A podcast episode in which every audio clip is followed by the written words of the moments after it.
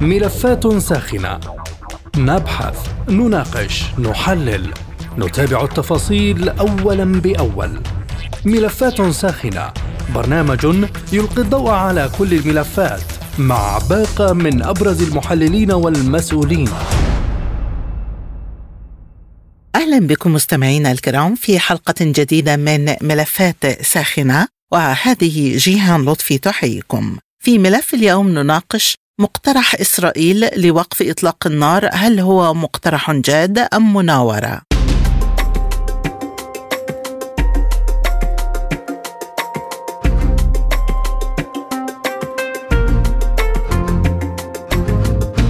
أعلنت وسائل أعلام أمريكية نقلا عن مسؤولين بأن إسرائيل قدمت مقترحا يقضي بمغادرة كبار قادة حماس لغزة كجزء من اتفاق أوسع لوقف إطلاق النار. وقال المصدر إن المقترح الاستثنائي الذي لم يتم الإعلان عنه من قبل يأتي في الوقت الذي تكافح فيه إسرائيل لتحقيق هدفها المعلن المتمثل في تدمير حماس بالكامل على حد تعبير البيان. ونقل المصدر عن مسؤولين مطلعين على المفاوضات قولهم إن مقترح إسرائيل بمغادرة قادة حماس لغزة من غير المرجح أن تقبله الحركة وقد تمت مناقشة هذا المقترح مرتين على الأقل في الأسابيع الأخيرة كجزء من مفاوضات أوسع لوقف إطلاق النار. فهل مقترح إسرائيل لوقف إطلاق النار مقترح جاد أم مناورة سياسية لتفادي الضغوط؟ حول هذا الموضوع تدور نقاشاتنا في ملف اليوم من ملفات ساخنة البداية من القدس ومعنا عبر الهاتف المحلل السياسي وعضو الكنيسة السابق إيلي نيسان أهلا بك سيد إيلي وبداية هل توفرت تفاصيل عن المقترح الإسرائيلي بوقف إطلاق النار مقابل خروج قادة حماس من القطاع؟ أولا إسرائيل اقترحت هذا الاقتراح ولكن أنا أعتقد أن حركة حماس حسب اعتقادي إذا لم يكن تغيير لم تقبل بهذا الاقتراح لأن هناك فرق بين العقيدة التي كانت عرفات عندما غادر لبنان وتوجه إلى تونس وبين العقيدة الدينية التي يؤمن بها آه، الإخوان المسلمين وحركة حماس بهذا الموضوع. ولذلك أن أعتقد أن يحيى سنوار لا يقبل بمثل هذا الاقتراح رغم إسرائيل قدمت هذا الاقتراح لإنهاء الصراع. آه، يحيى سنوار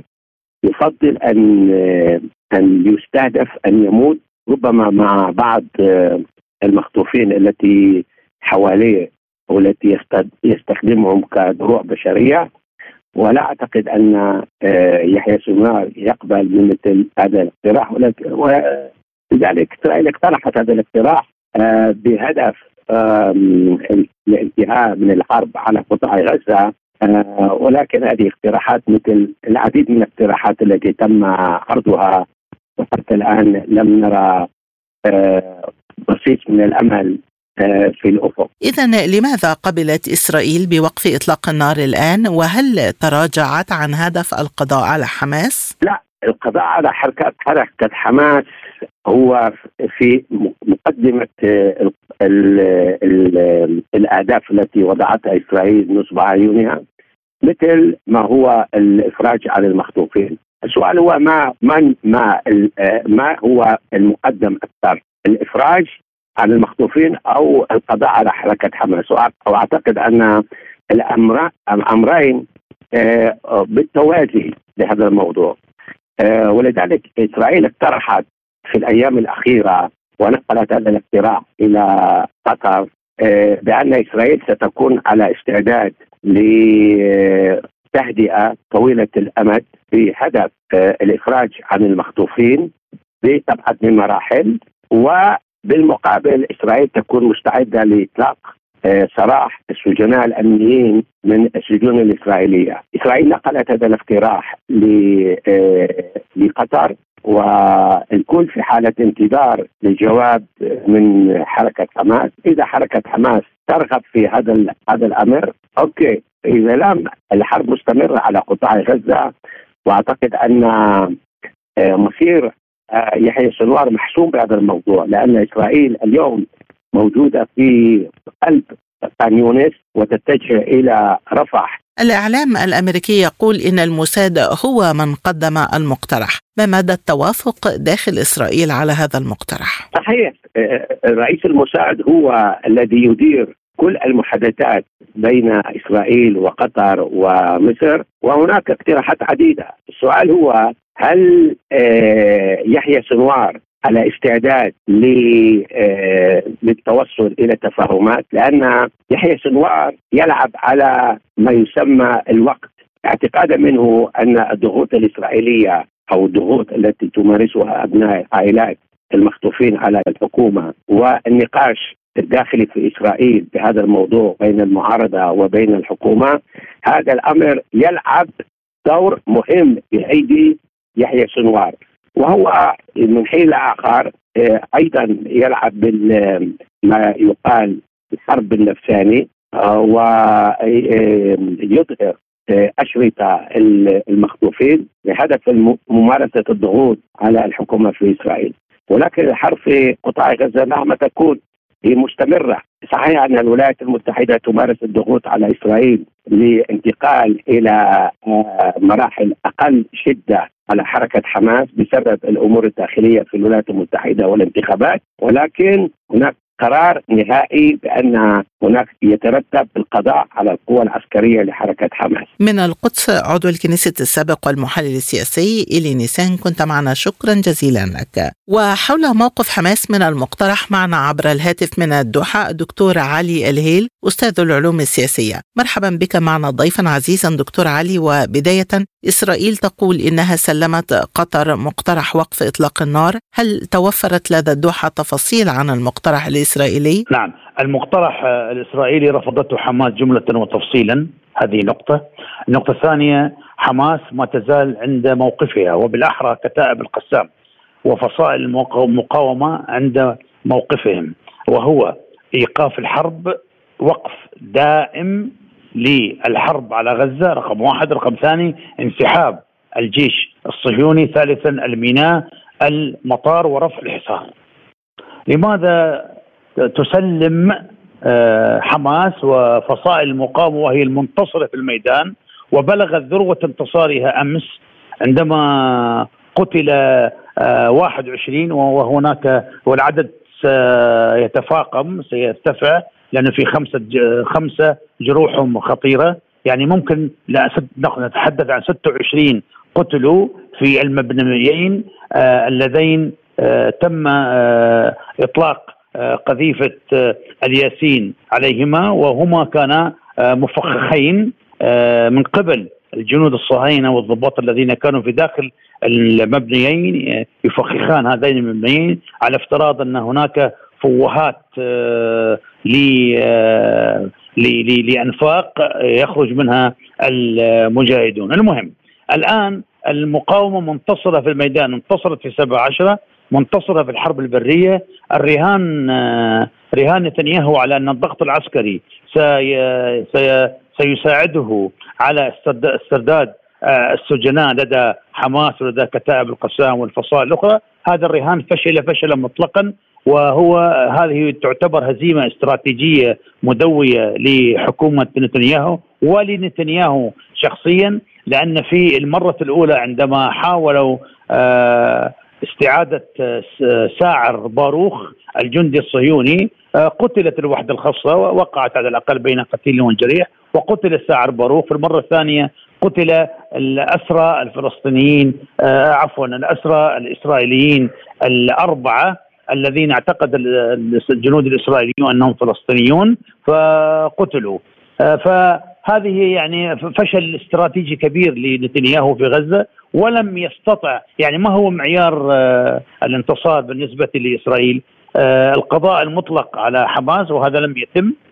وثانيا استرداد الأسرى عن طريق الضغط العسكري وهذا لم يتم. ثم أن المقاومة انتصرت انتصارا ساحقا بشق الصف الإسرائيلي. آه، في داخل فلسطين المحتلة بين قوسين إسرائيل وشق أيضا صف الحلفاء الدول النووية الست التي تدعم آه، إسرائيل وهي الدولة النووية الوحيدة تقريبا في العالم العربي وفي الشرق الأوسط. وبناء على كل ذلك رفضت إسرائيل هذا المقترح المرحلي الصهيوني من قبل حكومة نتنياهو وحكومة نتنياهو لماذا آه، اتخذت آه، هذا المقترح أو اقترحت هذا المقترح لأسباب كثيرة، السبب الأول ضغط ذوي الأسرى في داخل فلسطين المحتلة بين قوسين إسرائيل على حكومة آه، رئيس الوزراء نتنياهو وخاصة أن أن بعض الأسرى قتلوا في أثناء القصف الإسرائيلي من ضمنهم الذين حاولوا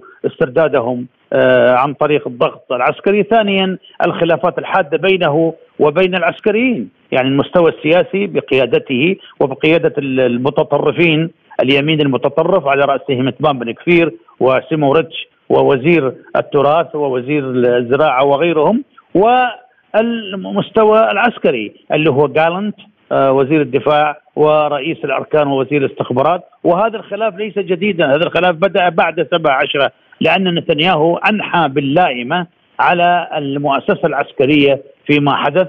وهم قالوا لا أنت المسؤول ان أنت رئيس الوزراء وهذه مسؤوليتك وهذه ليست مسؤوليتنا بشكل مباشر على الأقل. لذلك لذلك آه، حماس الآن وكتائب المقاومة الأخرى في موقع قوة.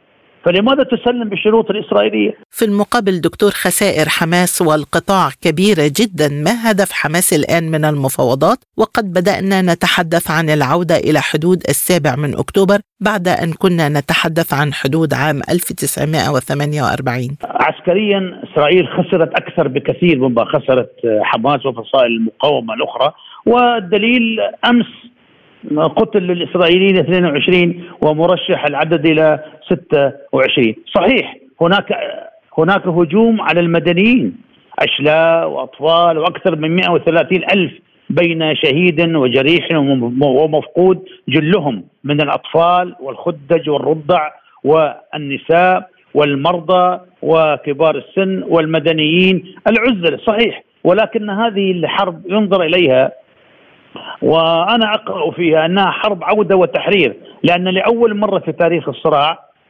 الفلسطينيون يدخلون إلى جزء بسيط من وطنهم المحتل منذ عام 1948 ويستطيعون في خلال واستطاعوا في خلال حرب الساعات الست أن يستعيدوا 622 كيلو متر مربع من وطنهم المحتل. يعني صحيح إسرائيل لا تقر بذلك أن هذا أن هذه فلسطين ولكن كل الوثائق. أنا شخصيا دخلت إلى مكتبة الكونغرس في واشنطن وقرأت وثائق. ان كان رئيس المكتبة رجل عربي مسيحي آه، أعطاني هذه الوثائق. كل الوثائق تقول أن هذه إسرائيل منذ 1948 فقط وقبل ذلك أيام الانتداب البريطاني منذ 2017 آه، كانت هي تسمى فلسطين وفلسطين فقط. نعم. إذا برأيك دكتور هل يمثل هذا المقترح الإسرائيلي بداية التنازلات الإسرائيلية أم أنه مناورة لتجنب الضغوط؟ وحضرتك تفضلت بالحديث عن ضغوط دبلوماسية دولية وضغوط داخلية أيضا. وضغوط أمريكية وضغوط بريطانية وضغوط ألمانية وفرنسية وإيطالية وكندية وهؤلاء هم الذين يدعمون إسرائيل. هذه ليست مناورة هذه بداية التنازل من قبل حكومة نتنياهو للمقاومة. وسأثبت لك أن في نهاية الأمر سترضخ إسرائيل لشروط المقاومة لأن ثمة ضغطا كبيرا يعني هناك ما يشبه الحرب الأهلية. لم تكتمل عناصرها ولكن هناك ما يشبه الحرب الأهلية. يعني قبل ثلاثة أيام أمام منزل نتنياهو في قيصاريا في مدينة حيفا الفلسطينية العربية. الإسلامية المحتلة آه، نشب خلاف آه، صراع قوي يعني كاد أن يصل إلى إطلاق نار بين الجنود الأمنيين الذين يحمون آه، بيت نتنياهو وبين ذوي الأسرى وكانوا أكثر من 120 ألف هم ذو الأسرى والمتعاطفون معهم. هناك شق كبير في داخل وأكثر بكثير مما يظهره الإعلام بالمناسبة شق كبير للصف الإسرائيلي وهذا أحد أهم الانتصارات التي حققتها حماس وفصائل المقاومة حتى الآن. تصدير وجود خلافات داخلية لوسائل الإعلام أمر معروف في أوقات الحروب دكتور. لكن نتنياهو نجا مؤخرا من اقتراع لحجب الثقة في الكنيست. برأيك هل حصل نتنياهو على الدعم الكافي للمضي قدما في المفاوضات؟ وهل يعني هذا أنه يقف على أرض صلبة في مسألة مواصلة الحرب؟ لا هو يعول على أمرين على اللوب الإسرائيلي في واشنطن اللي يتحكم في صناعة القرار في ال state department وفي البنتاغون وفي البيت الأبيض لا شك في ذلك. ويتحكم أيضا هذا اللوبي في صناعة القرار في الدول الخمس الأخرى أو الست الأخرى الداعمة للكيان آه، الصهيوني. ويدع والأمر الثاني الذي يعول عليه نتنياهو هو اليمين المتطرف في الحكومة. ولكن هذا اليمين المتطرف هو الذي يدق سيدق المسمار الأخير في آه، نعش بنيامين نتنياهو وهو يتعمد بالمناسبة هو يتعمد أمرين. يتعمد إطالة الحرب في داخل آه، غزة ويتعمد توسيع دائرة الصراع في العالم العربي العراق سوريا ليبيا آه، العراق آه، العراق سوريا لبنان اليمن لأنه إذا أوقف الحرب أو أقيل أو استقال فسيذهب إلى السجن مباشرة وينتهي مستقبله السياسي. في حال التوافق الدولي على مقترح يتضمن خروج قادة حماس من القطاع، هل يمكن أن تمارس قطر ضغوطا على الحركة وهل الدوحة مستعدة لاستقبال قادة الحركة وتوفير الحماية لهم من إمكانية استهدافهم؟ لا قطر لا تضغط على حماس وعلى حركات المقاومة الأخرى إلا لمصلحتها. ثانيا لماذا يخرج قادة آه، كتائب القسام يحيى السنوار ومحمد الضيف ومروان عيسى من القطاع. هذا قطاعهم هذا بلدهم وهذا وطنهم. ولذلك كل المراهنات الإسرائيلية فشلت في توفير منطقة آمنة. كل العالم بما فيه الدول الداعمة لإسرائيل قالوا لا يمكن أن يقتطع أي جزء من من غزة ولا يمكن أن تكون هناك منطقة آمنة في غزة. ورفضوا التهجير القسري تحت طبعا الضغط العربي وغيره. والضغط العربي كان لاسباب غير صحيحه هم كانوا يخافون على هؤلاء الناس أن يأتوا إليهم ويشكلون عبئا اقتصاديا عليهم. ولكن ولكن ولكن أيضا الخيار الآخر الذي يفرضه الغربيون والأمريكيون هو آه، آه، إقامة الدولة الفلسطينية. وهذا وهم. أين ستقام الدولة الفلسطينية؟ سؤال. على الرابع من يونيو حزيران 1948 ولكن أين؟ آه، كل مدن الضفة الغربية ملغمة. بالمغتصبات أو المستوطنات الصهيونية، القدس الشرقية التي يفترض أن تكون عاصمة للدولة الفلسطينية المستقلة ذات السيادة، هذه ملغمة أيضا بالمستوطنات وهناك أكثر من 700 ألف مغتصب أو مستوطن يعيشون في هذه المستوطنات أو المغتصبات، السؤال هل ستقبلهم إسرائيل؟ لا يمكن لأنهم سيشكلوا عبئا اقتصاديا وسياسيا واقتصاديا وربما عسكريا.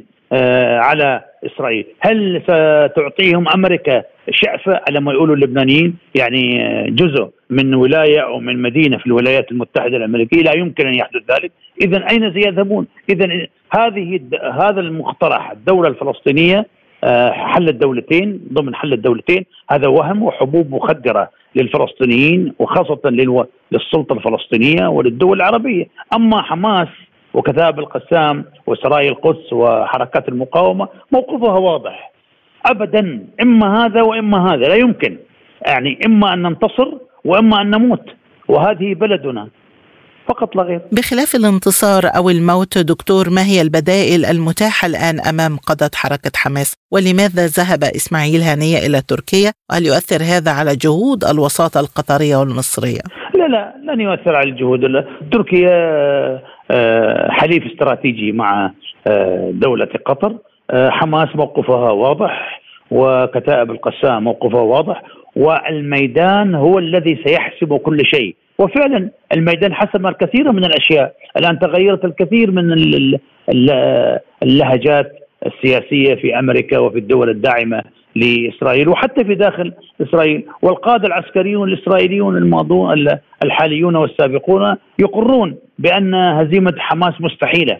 اذا إلى متى ستظل سيظل هؤلاء الأسرى الإسرائيليون آه، بدون أن يطلق سراحهم وبدون أن تبرم أي صفقة من أجلهم؟ هناك ضغط كبير في داخل آه، فلسطين المحتلة بين قوسين إسرائيل للافراج عن لصفقة للإفراج عن هؤلاء الأسرى. والموقف حماس واضح وهو تبييض السجون الإسرائيلية من أكثر من 12 ألف أسير آه، فلسطيني ينكل بهم. على عكس الأسرى اللي موجودين في حماس يكرمون ويعيشون بشكل طبيعي وبدون عذاب. وهذا ما أثبته الأسرى الذين أفرج عنهم وخاصة النساء اللاتي افرجنا عنهم. وهذا يدل على هزيمة أخلاقية ساحقة لإسرائيل ولدول الغرب في مقابل الانتصار الأخلاقي الذي أبدته آه، حماس وغيرت الكثير من الصور النمطية آه، الذهنية المأخوذة عن المقاتل الفلسطيني وما حدث في 17 من الدوحة الدكتور علي الهيل أستاذ العلوم السياسية كنت معنا. شكرا جزيلا لك.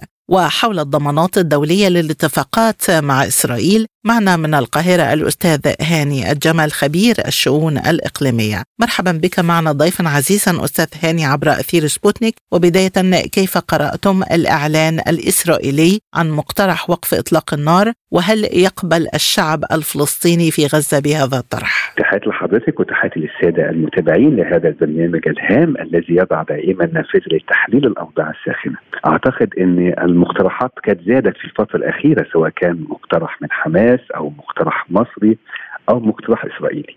يمكن المقترح الإسرائيلي في نوع من أنواع التعنت شوية لأن إسرائيل عندما تعلن هذا الأمر معنى ذلك أن الأمر في الداخل الإسرائيلي بات مدريا عن بكرة أبيه. ما شاهدناه من مظاهرات من ذوي الرهائن الإسرائيليين لدى حماس هو الذي دافع وضغط على الحكومة الإسرائيلية بجانب المعارضة في الوصول إلى هدنة. لم تستطع العمليات العسكرية الإسرائيلية أن تحقق أي هدف من أهدافها المعلنة غير محاولة تهجير الفلسطينيين من شمال غزة إلى جنوبها ولكن لم تحقق الهدف الأسمى هو تحرير الرهائن.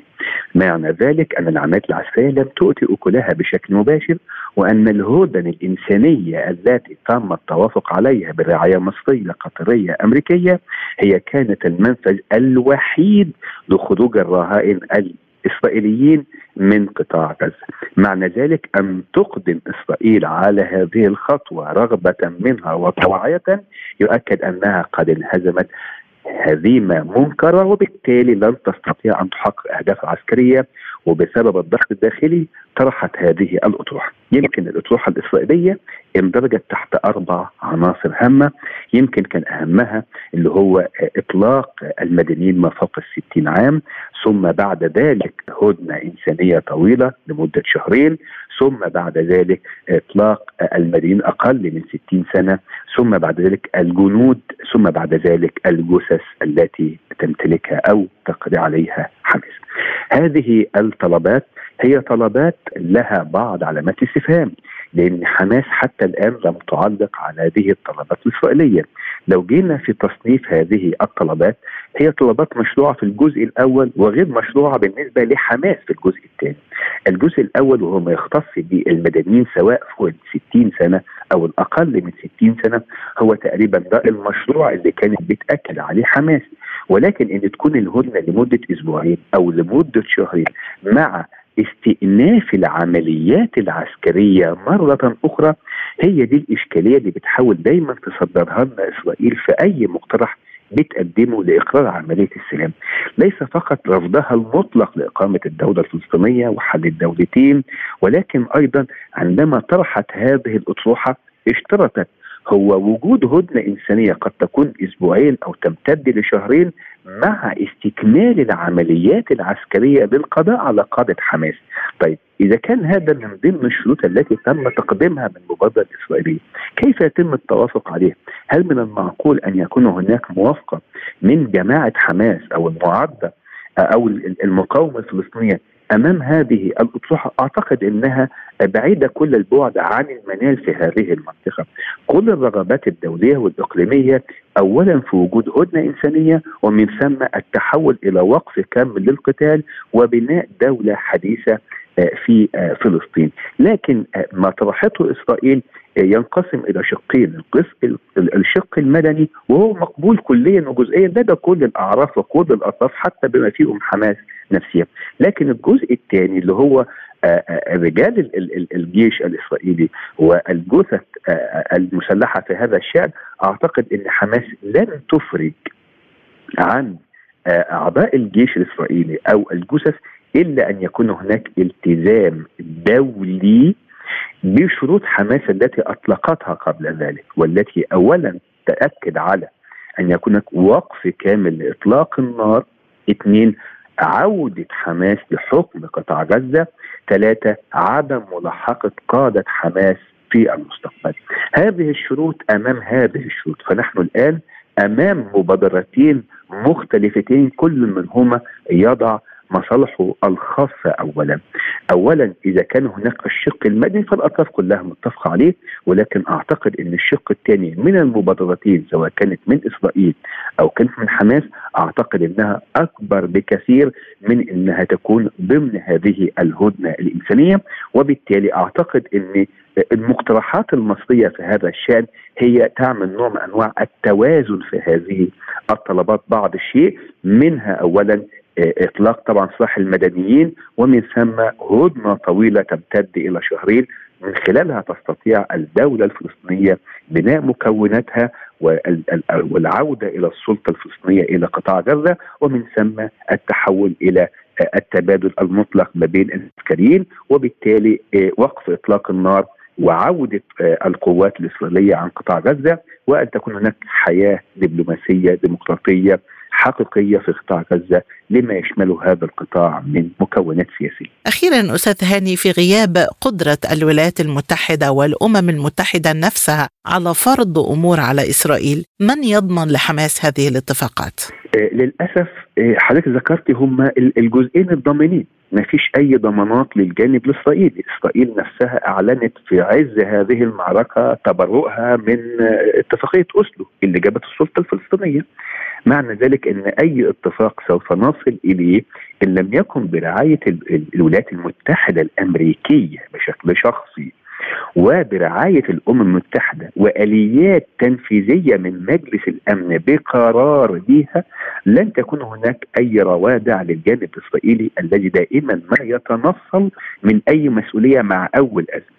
إحنا كنا بنتكلم في الوقت الراهن على تبادل الاسرى أعتقد ما قامت به إسرائيل بعد الهدن الإنسانية يؤكد للأسف كذب الرواية الإسرائيلية وتعاملها مع هذا المنعطف الخطير في الصراع العربي الإسرائيلي وإنها للأسف تضرب بكل الأعراف والاتفاقيات الدولية حتى القانون الدولي وحسن الجوار عرض الحائط. معنى ذلك إن لم تكن هناك إدارة أمريكية شديدة المراس في تعاملها في دعم إسرائيل في هذا التوقيت أعتقد إن هذا الاتفاق سوف يكون يذهب أدراج الرياح ولن يكون له إلا حبر على ورق ليس إلا.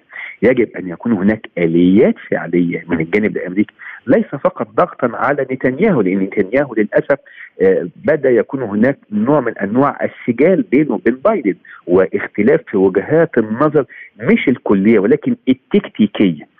هناك توافق أمريكي لدعم إسرائيل مطلق هذا مطلق. أمريكا أعلنت عدم وقف إطلاق النار ووقف العمليات العسكرية من أجل القضاء على الإرهاب كما تسمى جماعة حماس هذا أيضا متفق عليه.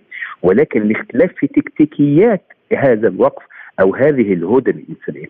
بايدن يحاول أن يسرع من وتيره وقف إطلاق النار وأن يكون هناك هدنة إنسانية لأن للأسف لأول مرة القضايا الخارجية تؤثر بشكل سلبي على العملية الانتخابية في الداخل الأمريكي ومن ثم ما حدث للجمهوريين في هذه الحملة الك... عفوا الديمقراطيين لهذه الحملة بل إنها هاجمت مقر الحكومة الإسرائيلية في أكثر من مرة، معنى ذلك أن هناك حالة من الغليان في الداخل الإسرائيلي.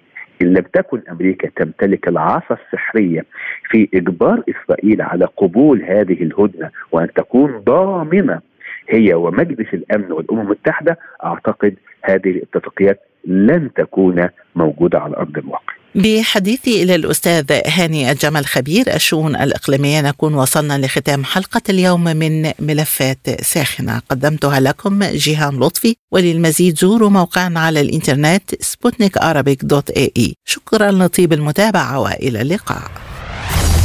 مستمعينا بهذا نصل وإياكم إلى نهاية هذه الحلقة من برنامج ملفات ساخنة. طابت أوقاتكم وإلى اللقاء.